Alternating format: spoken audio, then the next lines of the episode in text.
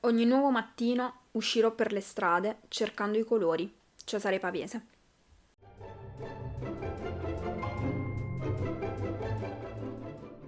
Salve, salve, salve, salve. Salve, buongiorno, buonasera, buon pomeriggio.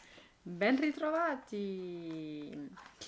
E oggi è una punt- questa è una puntata più allegra, un Sì, po' una più- puntata eh, vivace. un po' colorata, Colorata, dire. sì, Sì, sì, perché questa puntata è dedicata ai colori Sì, esatto. E- E parleremo di 10 libri che fanno riferimento a dei colori Quindi, per motivi X. X. Bene. Allora, comincio io. Comincia l'aria. Comincio col dirvi che in realtà, vi giuro, non l'ho fatta apposta, ma tutti i libri che io ho inserito nella mia parte di classifica hanno a che fare con il rosso e con il verde, ve lo giuro, non l'ho fatto apposta. Abbiamo, eh, cari scrittori, abbiamo un problema, cambiate colori nella vita. Io sono stata più varia nella mia palette. Brava, la mia palette è un Mhm. po' tutta uguale, però va bene. Allora, comincio con un libro che per forza, per forza lo dovevo mettere ed era lì che doveva essere inserito, per Eh. forza da me medesima. Questo è come Nicola Sparks della puntata dedicata ai film. Eh, eh, senti Cristina, Eh, allora, sto parlando di Anna dai capelli rossi, anche conosciuta come titolo originale di- come Anna dei tetti verdi, verdi. quindi rosso-verde, già ce li siamo giocati tutti e due insieme. Rosso, così. verde, la griffoglio, fa la la la la. Non è Natale, così. scusate. Niente, è un po' così, è rimasta indietro. Sono un po' toccata, come si suol un po' dire. provata dal- dallo scorso Natale, che dobbiamo Sì, fare? E sapete che questa storia mi piace sempre tantissimo, è una storia del 1908, ma che io sento sempre mi adoro. Mi Ilaria, ricor- se potesse, vivrebbe ad Avonlia tutto l'anno. Sì! E la, la storia scritta da Lucy Montgomery, ehm, con- che in realtà è conosciuta anche come Anna dei, Ter- dei Verdi Abbaini. Tu lo sai che cos'è un abbaino, Cristina? Sono quelle Eh, finestre, quelle- eh, quelle, quelle quelle tipo tre- lucernaio, Sì, diciamo. esatto. Però tri- triangolari, Eh, sì, non sì. tonde. Quelle tipiche delle case inglesi Col dell'epoca, tetto spiovente. insomma.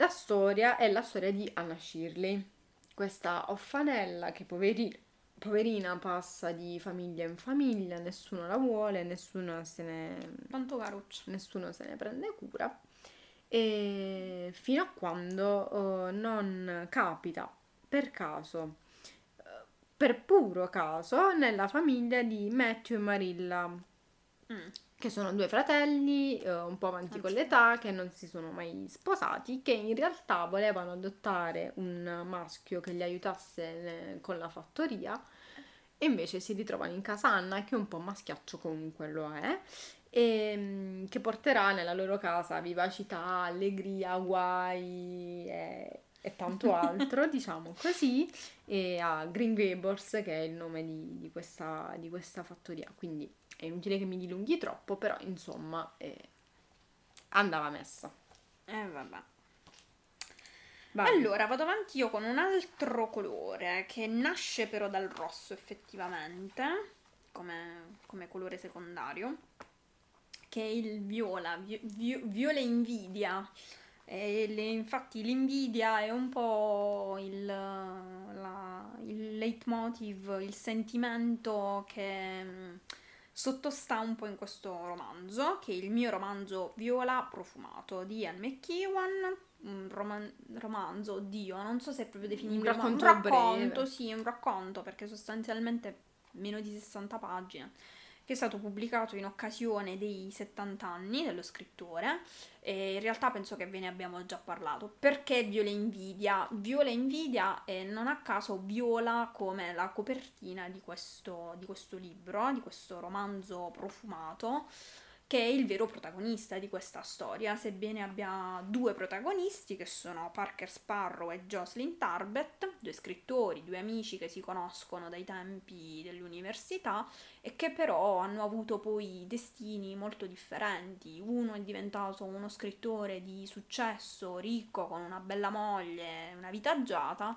e l'altro invece che purtroppo è sempre stato un po' sottotono eh, quindi che fa una vita un po', un po', risicata in realtà, fino a quando uno praticamente non, non gli chiede eh, durante una sua partenza di tenere in ordine la casa e lui andando in giro scopre che praticamente ha un, il suo amico ha un nuovo manoscritto nel, nel cassetto, lo legge e capisce che questo manoscritto è un successo editoriale assicurato. E al che l'invidia purtroppo si farà sentire e questo Genera. genererà un po' di parapiglia. Un po' di parapiglia purtroppo, quindi sarà un po' la fortuna di uno e la disgrazia dell'altro. Niente, quindi vi- viola invidia, lo dovevo mettere. Ci sta. Bene, eh, io continuo con un altro libro verde eh, che mm, speranza mai si perde. Eh, diciamo, diciamo, oddio, che è diventato famosissimo sì per il libro, ma anche tanto per il film che ne è seguito. E sto parlando di Pomodori Verdi Fritti. Ah, alla fermata di Whistle Stop. È un libro del 1987 della cara amatissima Fanny Flagg. E Sempre lei. Di cui tra l'altro è arrivato in Italia da poco mm. il seguito, che era uscito in America tanti anni fa e che finalmente è stato tradotto in italiano, che è Ritorno al Whistle Stop. Mm. Eh, la storia è la storia di Ige Ruth, che in realtà nel film non si evince benissimo, nel libro è molto più palese. Sono due donne che si innamorano ed è una storia che mh, mm, segue due filoni c'è il filone dell'amore proibito tra due donne, che mm. per l'epoca, insomma, perché è ambientato negli anni 30-40 sì. del Novecento, insomma, non era proprio epoca in cui queste cose erano ben viste, e uh, dall'altra c'è il filone razzista perché uh, siamo in America, ci sono una serie di personaggi di colore, e, um, una serie di personaggi che hanno una vita molto difficile Parte di questa storia è raccontata dalla signora Wims tramite il bollettino di Whistle Stop mm-hmm. ed è un espediente che in realtà Fanny Flagg nei suoi libri usa, usa, spesso, cioè quello di narrare i fatti dei suoi personaggi che poi sono un po' tutti sempre collegati. Forse Pomodori Versi, Verdi Fritti è uno dei pochi che ha dei personaggi un po' a parte se vogliamo uh, di raccontare le, le, sue, le, storie dei suoi personaggi tramite questi, questi bollettini radio di, di, quartiere molto americani, appunto anni 30, in cui si raccontano i fatti degli altri. Eh diciamo. sì, sì, sostanzialmente sì. Va molto così.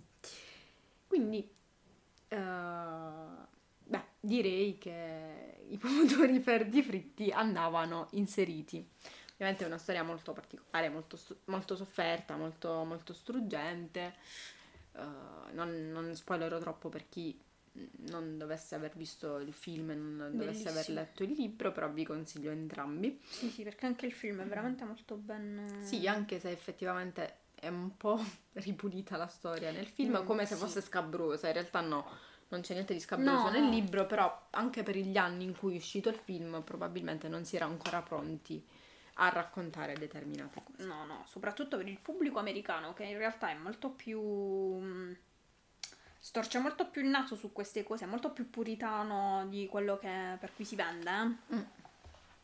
Va Prego. bene, allora vado, vado, avanti io, vado avanti, va anche io con questo colore rosso che, che torna. Il rosso d'altronde è uno dei colori più belli, quindi ci doveva essere anche in questa puntata, però io vado su un rosso che in realtà ha delle tinte fosche, perché è uno studio in rosso mm. di Sir Arthur Conan Doyle, che è il primo romanzo di Conan Doyle, quindi è il la prima indagine eh, che vede per l'appunto come protagonista il detective più famoso di tutti i tempi, che è Sherlock Holmes e è anche fra l'altro la prima, la prima indagine in cui c'è anche l'incontro con l'altro, l'altro personaggio che è Watson.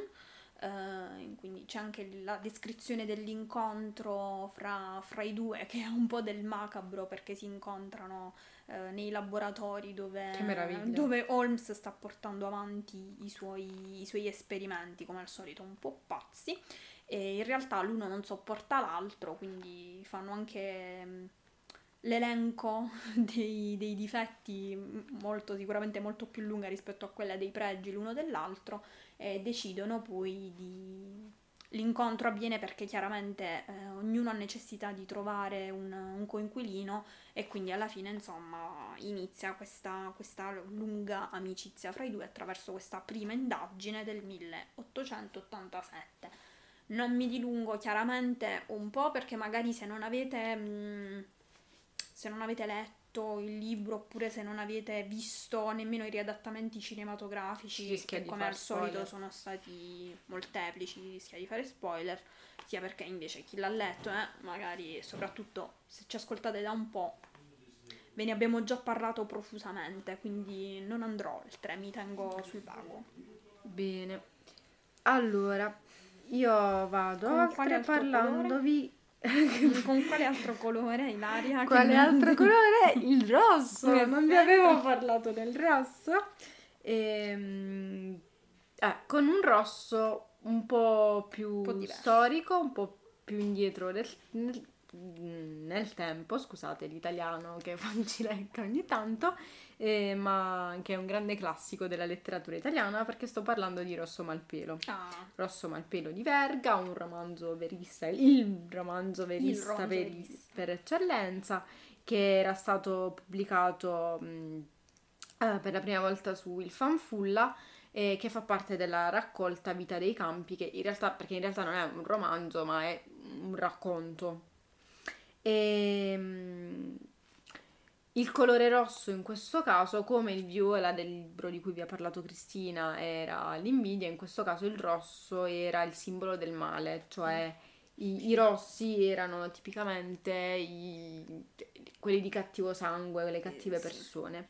Come e... si diceva un tempo il segnalato del Signore. Eh. Eh, purtroppo, vabbè. E la storia si svolge nei pressi di, Cat- di Catania. Rosso è nato in una cava e, ehm, una cava di rena rossa, quindi diciamo questo colore che, che, che ritorna sempre, ha una vita abbastanza sfortunata, uh, viene da una famiglia molto povera, rimane orfano, deve imparare a cavarsela da solo, a crescere un po', un po da solo e diciamo che non fa proprio una bella fine mettiamola mm. così e non vi voglio spoilerare troppo perché non è detto che tutti abbiano letto i classici o conoscano i classici, però è un, un caposaldo della letteratura che secondo me se non conoscete è bene recuperare perché per sì e per no è, sì, sì.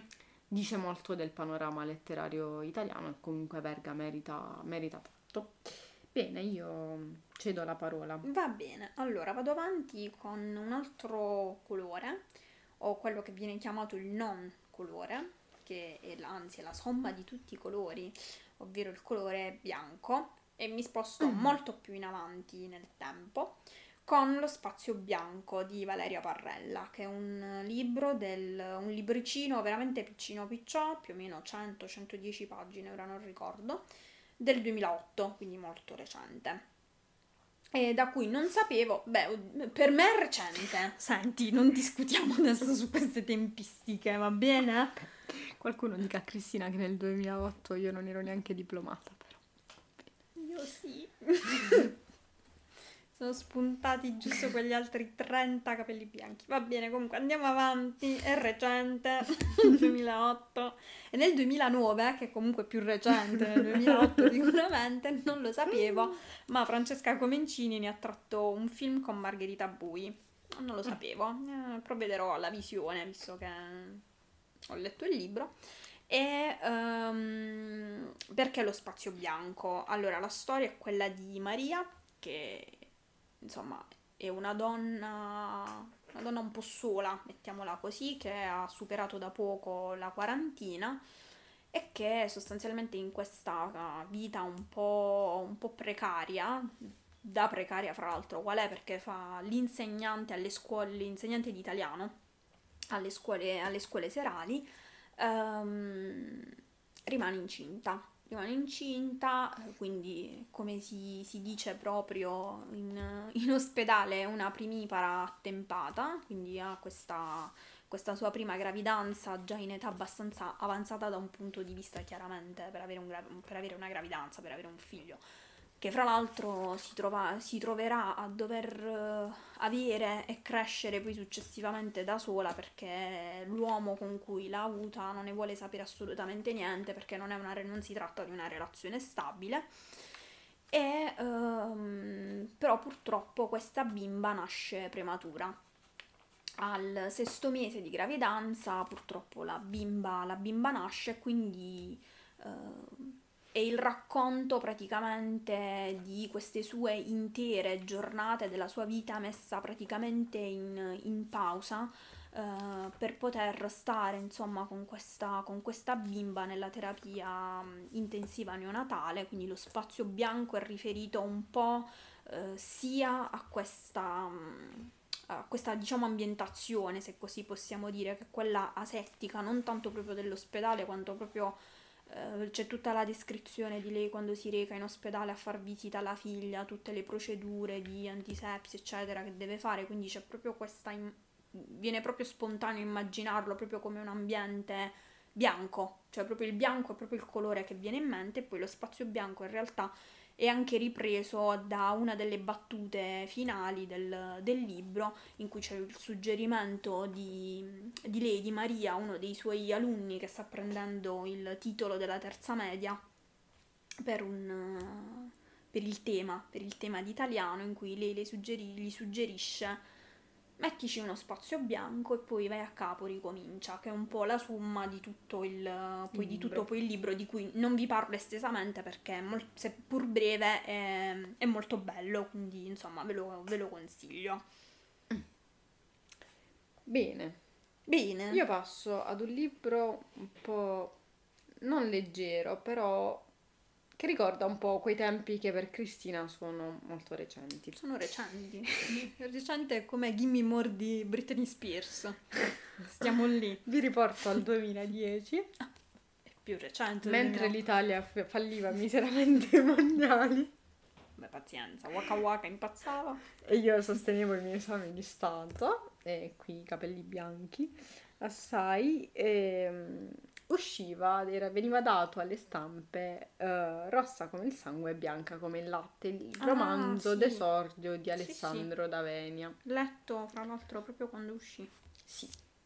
Che fece scalpore fin da subito. Ora, mm, noi eravamo già un po' più grandicelle, però è stato un po' come per noi Tre metri sopra il cielo. Sì, sì, ma stavo per dirlo, è stato un libro molto adolescenziale dell'adolescente di chi è stato adolescente di quegli anni, in quegli anni.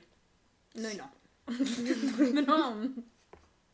Però l'abbiamo letto lo stesso, però eravamo Vabbè, già sì, un po' era... fuori dalla Vabbè, era una lettura giovane fresca. Ehm, che è, è la storia di di questo ragazzino che come Dante si innamora della, della sua Beatrice, e mm, si, si, innamora di Beatrice, vuole, fa, fa di tutto per, per conoscere, conoscere, Beatrice, questa ragazza dalla carnagione molto chiara, bianca appunto, e, mm, con cui si lega ad un certo punto, diventa particolarmente amico anche se lui prova sempre qualcosa di più, però la zona, la friendzone è sempre, è sempre dietro l'angolo. E fino a quando non scopre che Beatrice è malata, ha la leucemia, e quindi lui cerca in tutti i modi di, di starle vicino e uh, Beatrice uh, sarà comunque importantissima per lui se non diventerà davvero la sua prima grande storia d'amore gli insegnerà comunque tante cose sull'amore, gli aprirà gli occhi su mm, tante cose, su tanti modi di vedere il mondo e di rivalutare le persone intorno a lui. È un libro che probabilmente da adulti non dice molto, ma che secondo me da adolescenti merita, merita una lettura perché, uh, perché sì, cioè come libro adolescenziale sì, ha, ha, il suo perché. Sì, sì, sì, ci sta, comunque lancia bei messaggi, tutto sommato. Parla anche un po' di bullismo. Sì, sì, è vero. Eh, allora, lui in realtà non mi dispiace come, come personaggio, Alessandro Davenia. Poi non lo so, come scrittore non l'ho più.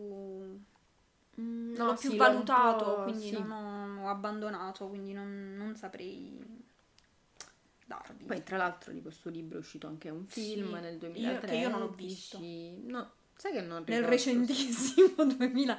Cioè, è ieri. 2003 è ieri, il 2013 è proprio ieri, ragazzi. Cioè.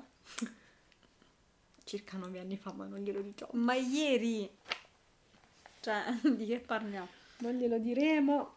Nel 2013 avevo anche una... Cioè, qua, ci rendiamoci conto che quando è uscito il libro io mi sono diplomata, quando è uscito il, il, il film io avevo una laurea. Tutto a posto. Eh vabbè, ma infatti tu ti sei laureata ieri. Va bene, comunque andiamo avanti. Andiamo avanti. Eh, torno anche io a questo punto su un colore, eh, a questo punto caro a Ilaria, nel senso che ce lo sta proponendo. No, in realtà finora ce l'hai proposto solo una volta, che è il verde. Mm. Torno sul verde, dopo. che questa volta ha un po' delle connotazioni un po' tristi o meglio, più che tristi, un po' crude, se vogliamo dire così, perché vi parlo di Pappagalli Verdi di Gino Strada. È un libro testimonianza, mi verrebbe da dire, perché è una raccolta di memorie uh, che Gino Strada ha scritto nel 1999 per Feltrinelli. Fu proprio Feltrinelli, fu Carlo Feltrinelli a chiedergli questo, questo favore. Infatti, lui stesso nel libro lo dice: dice. Mi trovo a scrivere queste memorie perché me ne è stata fatta richiesta, ma io ero un po' reticente, non avevo molta non avevo molta voglia né di ricordare né di forse di presentare cose così sgradevoli agli altri, però in realtà poi ne trova lui stesso una, una grande utilità. E mm, insomma quindi c'è questa raccolta di, di, di, testimonianze insomma di quelle che sono le sue memorie di chirurgo e di medico di, di guerra che poi riporta in un altro libro sempre edito Feltrinelli ma che è uscito poi dopo che è Bukashi, e, ehm, ed è una raccolta testimonianza di tutte le sue esperienze in quanto medico e chirurgo di guerra e poi fondatore di Emergency, insomma, quindi eh, una personalità non, non, da poco che purtroppo Beh, ci, ha, ci, ha, abbandonato da poco, mi ricordo che era più o meno Ferragosto, era, eravamo sì. in vacanza, ricordo che andò in onda la notizia e rimasi molto dispiaciuta. Insomma, diceva una raccolta di queste testi- diciamo, di testimonianze delle sue esperienze in Afghanistan, in Iraq, in, uh, in, Kurdistan, insomma, purtroppo in tutti questi posti veramente martoriati dalla guerra. Il titolo, mm, che può sembrare così ameno, in realtà purtroppo fa riferimento, prende, cioè il libro prende il titolo da uh, Le mini anti-uomo Ehm, che vengono costruite purtroppo dai paesi in realtà occidentali, nonché dalla Russia, e che vengono piazzate in questi posti per attirare uh, i bambini. Sono fatte apposta per, per, per, acchiappare lo sguardo e non solo dei, dei, bambini, perché sono proprio anche descritte da lui stesso come fatte con questo cilindretto centrale e poi due ali verdi che, che si spiegano e che ricordano quindi un, un uccello sostanzialmente con cui i bambini giocano e purtroppo poi succede quello, quello che succede. E niente, quindi è un libro testimonianza che chiaramente a chi vuole fare questa esperienza, ma anche no, ma anche solo per conoscenza. Per conoscenza. E, ehm, insomma, è una lettura che personalmente raccomando, così per farsi un'idea del mondo, che forse a volte la televisione o i giornali ci velano forse di troppo, di troppo rosa. Bene, io concludo la mia parte di, di classifica con il colore verde. Eh, torna sempre. Con uh, un libro di cui forse saprebbe parlarvi meglio Cristina, però io ci provo e spero comunque di esserne all'altezza perché è un libro di Stephen King. Ah, Avrete già quindi capito che sto parlando de Il Miglio Verde.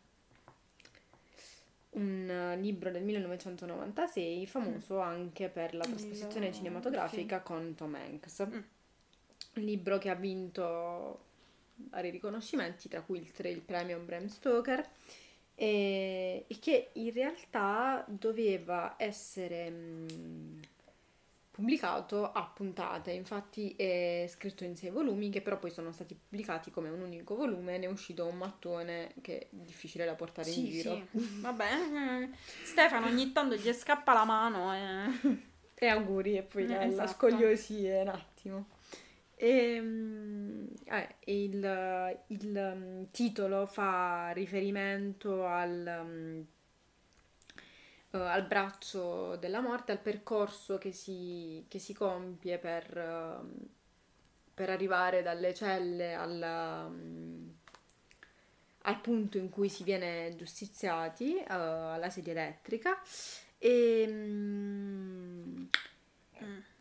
Ed è la storia è raccontata da Paul Edgecombe, che è il, capo delle, il capo delle guardie, secondo e, mm, è nel carcere di Colmonten, che appunto racconta la storia di, mm, eh, di alcuni. mm, Di, di- alcuni detenuti, in particolare di John Coffrey, un, un uomo di colore che sta per essere ucciso, ma che in realtà è, è innocente, non ha, non ha commesso nessun reato, quindi lui rimane molto colpito da, da questa storia e succedono una, una serie di cose, diciamo, mettiamola Vabbè. così, perché poi c'è tutto il libro, insomma. Che non sono normali, perché sennò non è un libro di Stefano.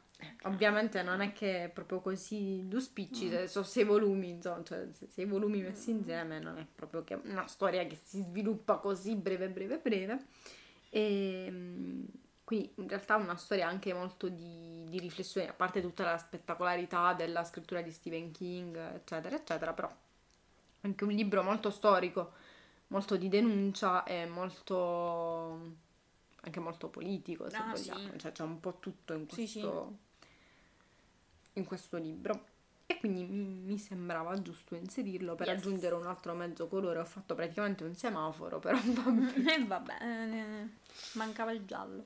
bene. Io ho concluso. Va bene, allora concludo io, concludo con eh, un colore che vi farà pensare mm, al cielo, al mare, o un colore che vi potrebbe ricordare l'inchiostro della penna, che è l'azzurro, perché termino questa top 10 con una scrittura femminile azzurro pallido di Franz Werfel, che in Italia è edito ad Elfi, è un libro in realtà di cui vi abbiamo parlato qualche tempo fa, quindi trovate chiaramente il post sul feed, io ve la butto sempre lì, facciamo sempre un po' di autopromozione che va sempre bene. Vi aspettiamo sempre su Instagram.